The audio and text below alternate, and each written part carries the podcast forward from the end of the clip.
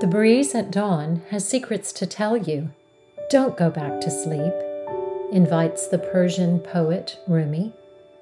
And from 2 Thessalonians chapter 5 verse 6, a lovely paraphrase by the Benedictine sister Macrina Wiederkehr.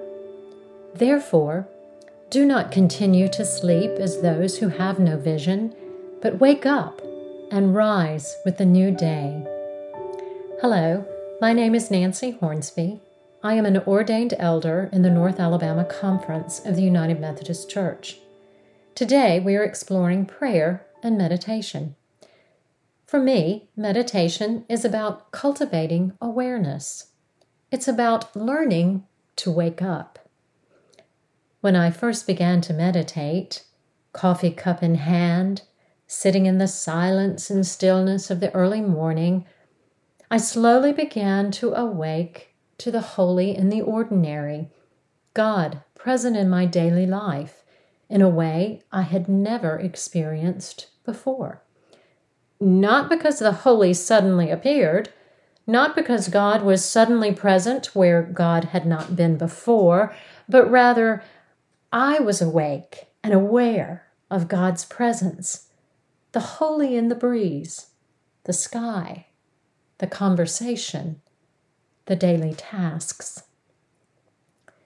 The pathway to this awareness was through silence, stillness, meditating on scripture, and other practices.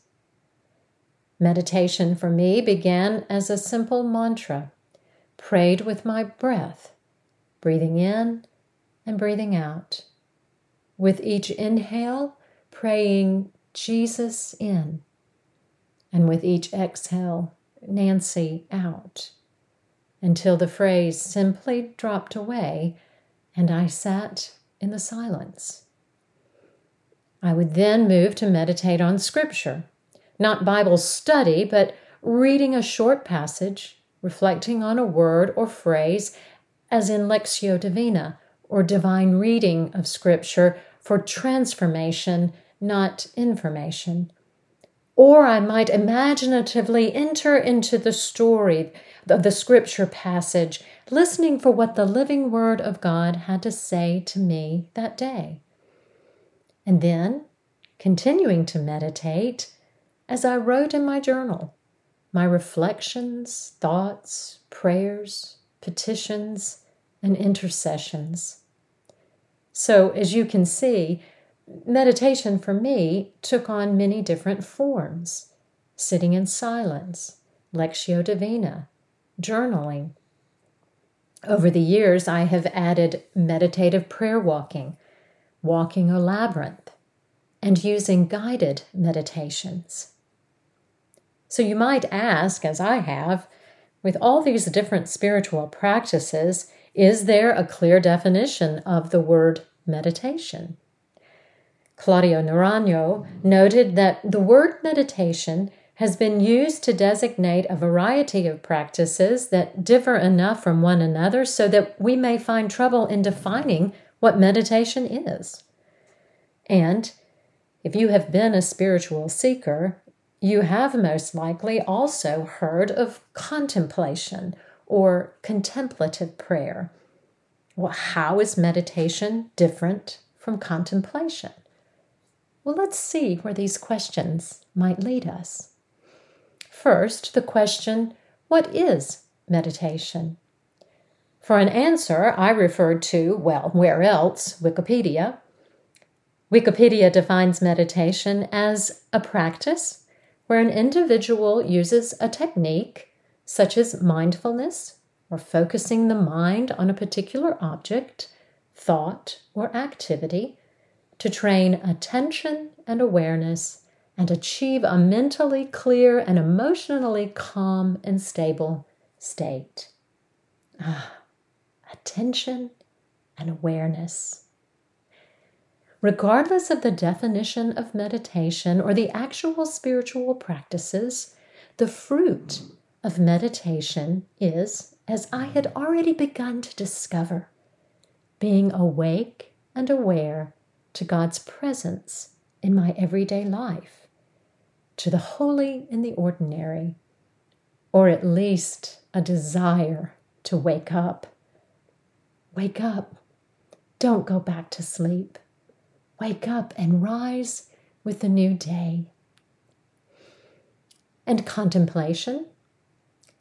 Contemplative prayer practices lead us into letting go of thoughts and words to sink into a time of simply being with God. The contemplative prayer practice, best known among Christians today, is centering prayer, taught by Father Keating, and continues through the work of his organization, Contemplative Outreach. The best way to describe the difference between meditation and contemplation may be to look at the process we engage in in Lectio Divina. After reading slowly a brief passage of Scripture, Lectio, you move to the next phase, which is meditatio, to meditate on a word or phrase. The mind is still active as you sit with that word or phrase. As my spiritual teacher, Macrina Wiederkehr, suggests, if the word wants to be a guest in your heart, go forth to meet it. Welcome it in and try to understand it. Walk with it. Wrestle with it. Ask it questions. And then you move to praying, expressing your heart to God. Oratio. And then to the final step, contemplatio contemplate, letting go of all those thoughts and simply being with God, resting in God's love. So, there we are beginning to see how meditation practices keep the mind somewhat engaged. In contemplative or centering prayer, one is letting go of words, thoughts, imagination. My favorite definition of contemplation that I learned from Father Albert Holtz, a Benedictine monk living in Newark, New Jersey, is contemplation. Contemplation as taking a long, loving look at the real. A long, loving look at the real. So here is the relationship. My spiritual practices of meditation had led me to be more contemplative in my daily life.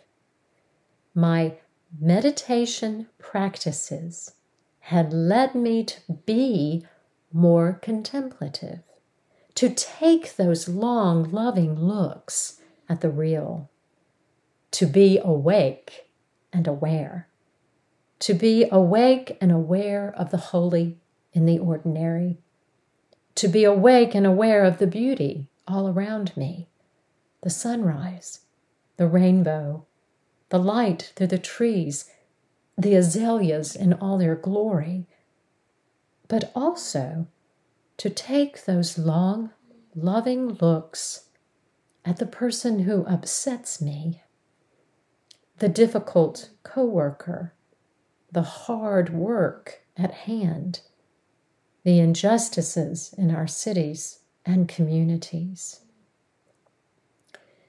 Prayer, as meditation, then, is a gateway, an opening, so to speak, which leads to shaping and transforming how we live and move in the world. Meditation leads to a deeper awareness of ourselves, the world around us, and of God. Our meditation practices lead us on an inward journey to the heart of God so that our outward lives may be lived awake and aware of the holy all around us. And so, as you begin to meditate or as you continue in your spiritual practices, we join our hearts with God and pray for one another this prayer from Ephesians 3 16 through 19.